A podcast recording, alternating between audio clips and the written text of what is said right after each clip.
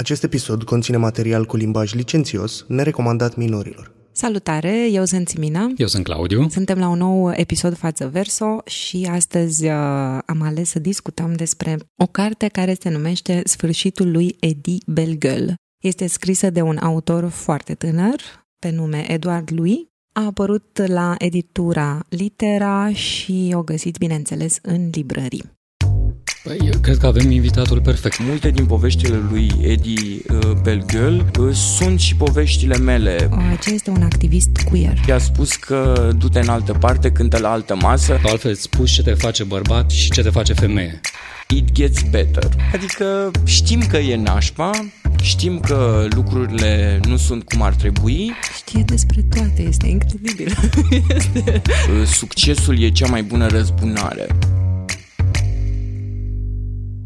Stăm de vorbă despre carte cu Vlad Viski, care este activist queer. Iar pentru cei care n-au citit cartea, ne-am gândit să facem o mică prezentare a acesteia, așa că urmează un moment de lectură.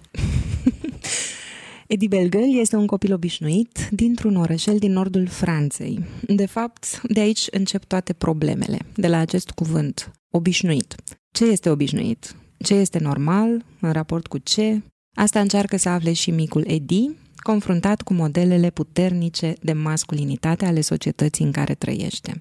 Fiindcă el simte că nu se încadrează în limitele strâmte care îi se impun, iar asta dă naștere unei lupte continue și unor întrebări chinuitoare, care îl vor urmări chiar și la maturitate. Sfârșitul lui Eddy Bellegueule este totodată și începutul unei noi vieți, una liberă, care începe să-și asume identitatea reală. Salut, Vlad! Bună și mulțumesc de invitație.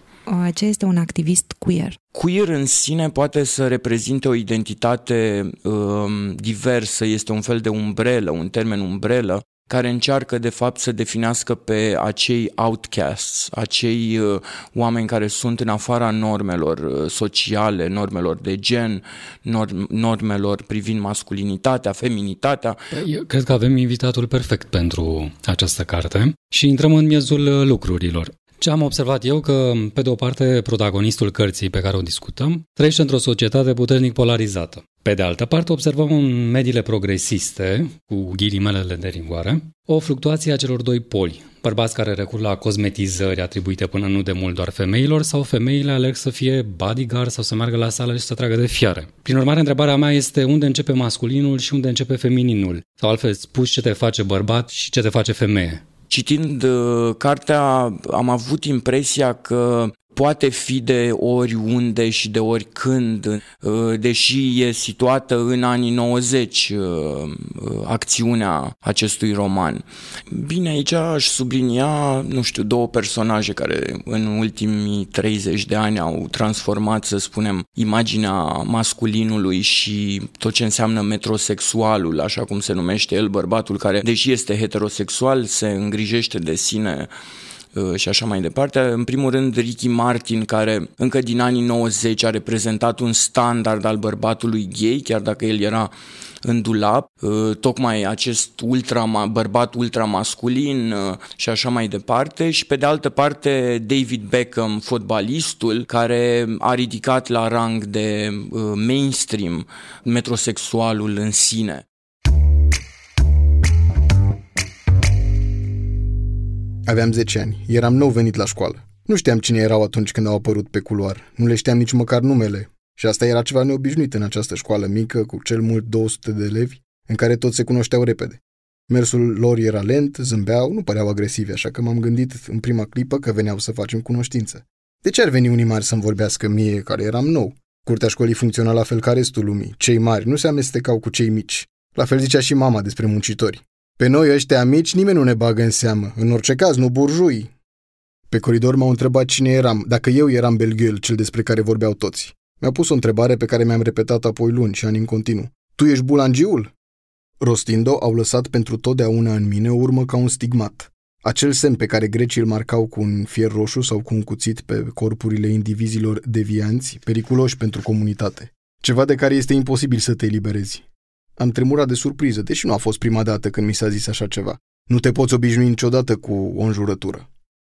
Tu crezi că există o evadare autentică din lumea asta? Nu. Demonii pe care îi purtăm cu toții, e clar că își găsesc liniștea sau dispar după o anumită perioadă de introspecție, după o anumită perioadă în care ne regăsim noi pe noi. De altfel și studiile psihologice arată coming out-ul, care este procesul de a recunoaște faptul că ești gay sau transgender. Are mai multe etape. El vine în 5-6 etape, printre care prima etapă este recunoașterea față de sine că ești homosexual. Și aici vedem că Eddy Bellegueule se luptă cu acești demoni privind propria orientare sexuală, deci din punct de vedere psihologic, o analiză așa superficială ne arată că încă este blocat în etapa de acceptare de sine. Ulterior trebuie să recunoști față de ceilalți din jur, există o etapă de mândrie excesivă a identității, tocmai în momentul în care chiar recunoști față de toți ceilalți, și etapa finală a acestui proces de coming out este acea etapă în care se produce o sinteză a identității, în care orientarea sexuală devine o parte a personalității noastre, a ceea ce suntem. O parte importantă, dar o parte care este similară cu alte caracteristici ale noastre. Loviturile în stomac mă făceau să mă sufoc și mi se bloca respirația. Deschideam cât puteam gura ca să las oxigenul să pătrundă, îmi umflam pieptul, însă aerul nu voia să intre. Aveam impresia că plămânii mi s-au umplut brusc, cu un lichid gros, de plumb. I-am simțit dintr-o dată grei. Corpul îmi tremurea, părea că nu mai îmi aparținea, că nu mai răspundea voinței mele. Ca un corp care îmbătrânește și se eliberează de spirit, este părăsit de el sau refuză să-i se supună. Un corp care devine o povară.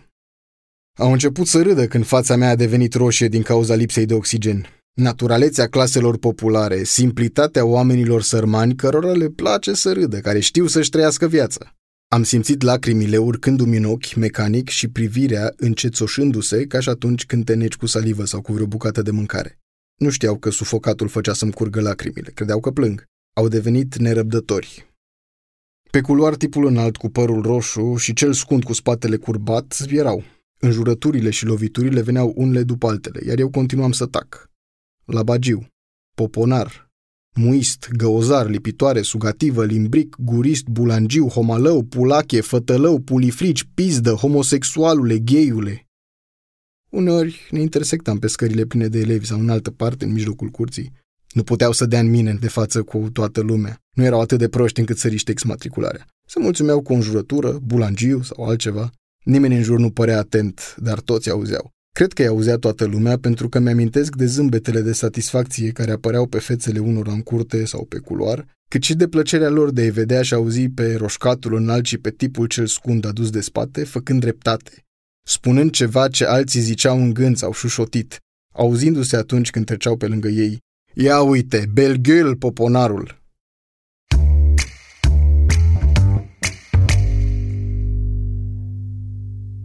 M-am gândit puțin, m-am dus cu gândul, de fapt, pornind de la episodul ăsta, la toate prelegerile anti-bullying care au apărut și la noi în ultimul timp și mă întrebam cât de eficiente sunt. Ele, de fapt, se adresează victimei, cumva, care trebuie să știe să răspundă cum ar trebui să modelăm perspectiva aici. Eddy, de exemplu, alege să nu reacționeze în niciun fel. Și asta te urmărește? Adică devine un tipar comportamental pe care îl duci mai târziu și adică înveți să te aperi sau rămâi victimă pe tot parcursul vieții? Aici aș pune oarecum în contrapondere cazul european, să zicem, în care o politică se implementează și trebuie să fie respectată până la ultima școală din sistem. Prin comparație, cazul american este și mai hazliu, să zicem, Cazul american este It Gets Better, în sensul că este un fel de, nu știu, demisie în fața oricărui caz de astfel de bullying, anume batjocora socială, verbală, inclusiv agresiunea fizică împotriva unor tineri, unor colegi, pe baza diferențelor pe care le vezi pentru că, nu știu, e sărac.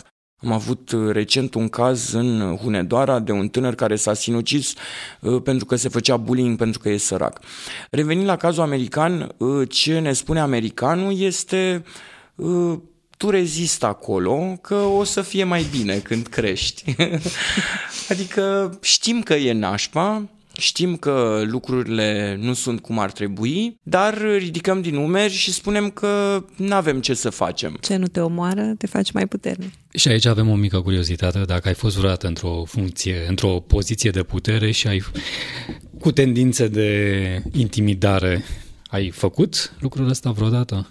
Adică te incită poziția de putere la astfel de lucruri? Nu știu dacă am fost neapărat în poziții de putere care să-mi permită să fiu un bully. Cred că sunt anumite instanțe de microbullying, poate să spunem, în relația cu prietenii, mai apropiați, oameni pe care știm că avem garanția, să zicem, că nu-i vom pierde în anumite momente. Ironia sorții. Ai mai citit literatură de genul ăsta? Da, în general m-am gândit la romanul lui Adrian Schiop din literatura română, Soldații, poveste din Ferentari. Un roman care oarecum spune o altă poveste, spune o poveste a unui gay care se mută în Ferentari și se îndrăgostește de un fost pușcăriaș, și mare parte din descrierile de aici, mai ales din romanul lui Eduard Louis, mai ales descrierile de exterior, de vecini, de comunitate, de școală, într-un fel aduc aminte de romanul lui Schiop, în sensul că și acolo Ferentariu este descris într-o manieră destul de frugală, așa, lipsită de înflorituri, un realism din acesta accentuat, așa uscat, ai putea zice, fără o fotografie așa de moment a contextului în care se află personajele.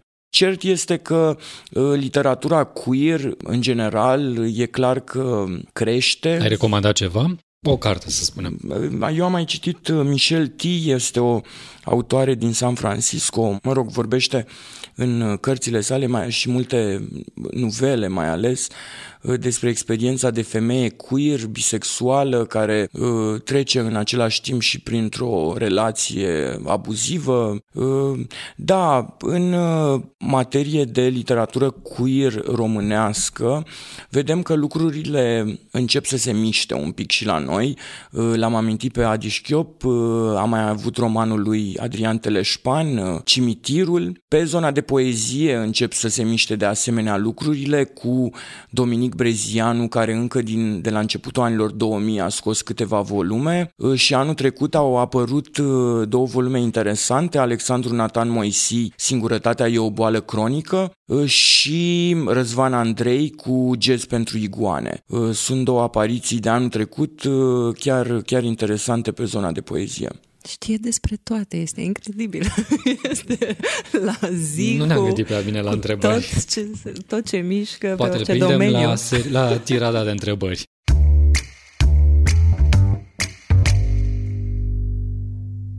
Pregătindu-mă în fiecare dimineață în baie, îmi repetam neîntrerupt această propoziție de atâtea ori încât sfârșea prin a-și pierde sensul, devenind o succesiune de silabe, de sunete. Mă opream și reluam. Azi voi fi un dur. Și plâng când scriu aceste rânduri. Plâng pentru că mi se pare ridicolă și hidoasă această propoziție, care m-a însoțit timp de câțiva ani și care a fost întrucâtva, nu cred că exagerez, în centrul existenței mele. Fiecare zi era o suferință. Nu te schimbi așa ușor. Nu eram durul care voiam să fiu. Înțelesesem totuși că minciuna era singura posibilitate de a face să se întâmple un adevăr nou. A deveni altcineva înseamnă să mă iau drept altcineva. Să cred că eram ceea ce nu eram pentru ca să devin acel cineva încet, încet, pas cu pas. chemările la ordine care vor veni mai târziu. Cine se crede?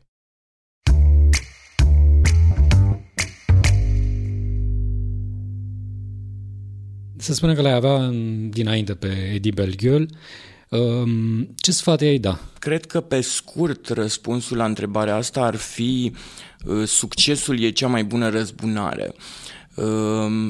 Eu pot să zic că m-am găsit de multe ori în viață, mai ales în adolescență, și în situații de bullying, de a fi bullied în școală de colegi, tocmai ca rezultat al orientării mele sexuale. Multe din poveștile pe care le găsim în roman, multe din poveștile lui Eddy Bellegueule sunt și poveștile mele. Mi-ai spus la un moment dat că te-ai regăsit în carte și chiar voiam să te întrebăm cum te-ai regăsit.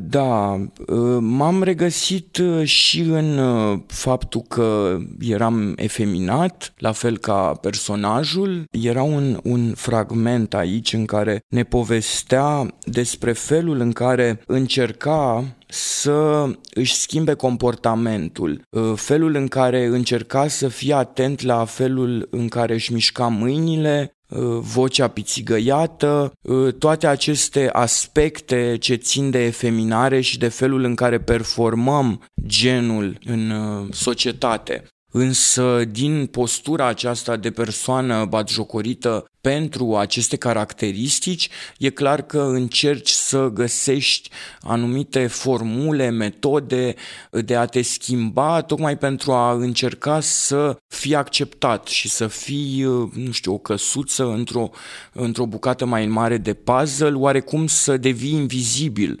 Îți dorești invizibilitatea tocmai pentru că ea înseamnă să nu mai existe agresiune fizică, să nu mai existe agresiune verbală, ci pur și simplu să treci prin liceu, să treci prin școala generală, însă da. Sfatul pe care îl dai tu este succesul, nu? Dar succesul te propulsează în primele rânduri și devii cel mai vizibil. Din anonimat, dansari în față. Înseamnă, îți trebuie mult curaj ca să treci de la anonimat la succes. Și cum te ajută succesul ăsta sau cum define succesul? Citeam ieri o postare a unei vedete de la Hollywood pe Twitter în care spunea că a fost bullied în liceu de o fată anume care tot o batjocorea. Și peste 20 de ani s-au revăzut împreună la un concert al acestei vedete și această fată a venit să îi ceară un autograf. Între timp, vedeta ajunsese vedetă și efectiv a refuzat-o să-i dea un autograf și i-a spus că du-te în altă parte, cântă la altă masă, îți mai amintești de mine și îți mai amintești ce-mi făceai. Dar cred că asta e singura soluție, pentru că astea sunt poziții privilegiate, adică și Eduard Louis este acum un scriitor, a fost propulsat în primele rânduri, invitat la emisiuni, interviuri peste interviuri. E adevărat, e într-o poziție care permite să ignore sau să trântească ușa în fața celui care îl constrânge cumva sau îl ia peste picior. Dar nu toată lumea e în postura asta. Sunt până la urmă niște simpli cetățeni, adică ce fac pentru restul lumii, ce sfat ai? Nu putem deveni toți vedete la Hollywood și nici scriitori de succes. Bănuiesc că ideea, din ce înțeleg eu că spune Vlad, este să energia respectivă să o folosești ca motivație în altă direcție, care să nu fie autodistructivă. Da, este clar că cam ăsta e mesajul, într-adevăr, a reuși în viață, fie că vorbim de o carieră într-o editură sau o carieră în învățământ sau în orice domeniu. Te simți împlinit, nu? Da. Însă jumătatea aceasta de răspuns a mea este oarecum o versiune în limba română a lui It Gets Better. Exact. În sensul că vei trece și tu peste aceste lucruri.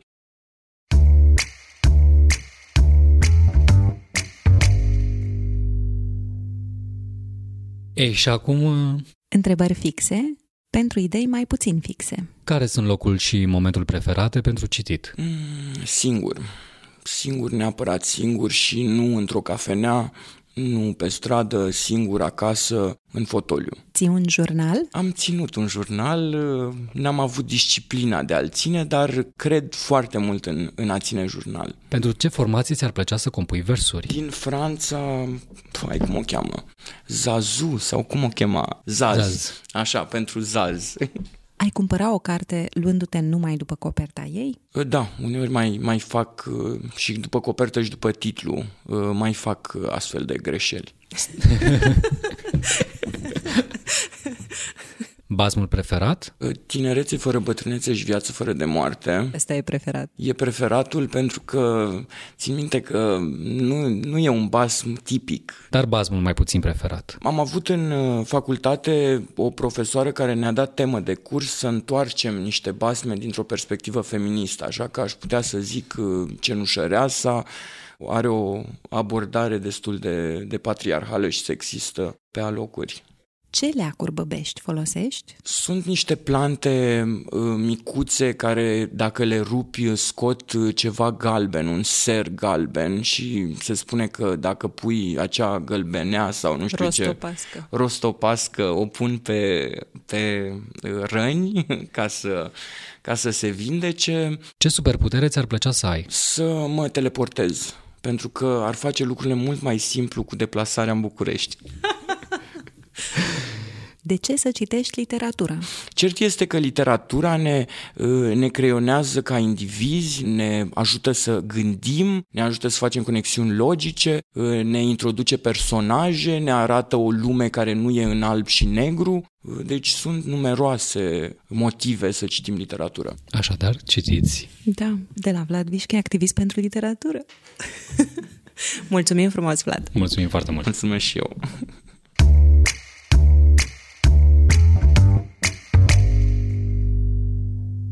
Ați ascultat Față Verso, un podcast cu cititori bine dispuși despre cărți de ficțiune. L-am avut invitat pe Vlad Viski, cu care am discutat despre romanul Sfârșitul lui Eddy Bellegueule de Eduard Louis, publicat la editura Litera în traducerea lui Alexandru Matei, și pe care îl puteți găsi în librăriile Cărturești de pretutindeni. Lectura fragmentului îi aparține actorului Vlad Nemeș. Îi mulțumim din nou lui Mogdi Ceghedi pentru că ne-a adăpostit să înregistrăm în frumoasa bibliotecă a Institutului Boloși, Institutul Maghiar din București. Iată și echipa bine dispusă a Față Verso. Eu sunt Simina Popa. Iar eu sunt Claudius Firschi-Lăudat. Îi avem alături pe Tudorița Șoldănescu, manager de proiect, Ana Niculescu, responsabil de promovare și comunicare, Andrei Nechifor, editor de sunet, Andrei Busuioc, grafic și web designer, Cristina Nițu, gazda proiectului, Cadna, concept grafic. Față Verso este un proiect al Asociației Fala Portugheș, în parteneriat cu Cărturești, cofinanțat de Administrația Fondului Cultural Național. Episoadele apar odată la 2 săptămâni. Vă invităm să dați subscribe pe aplicația voastră de podcast și, bineînțeles, puteți da vestea mai departe printr-un share.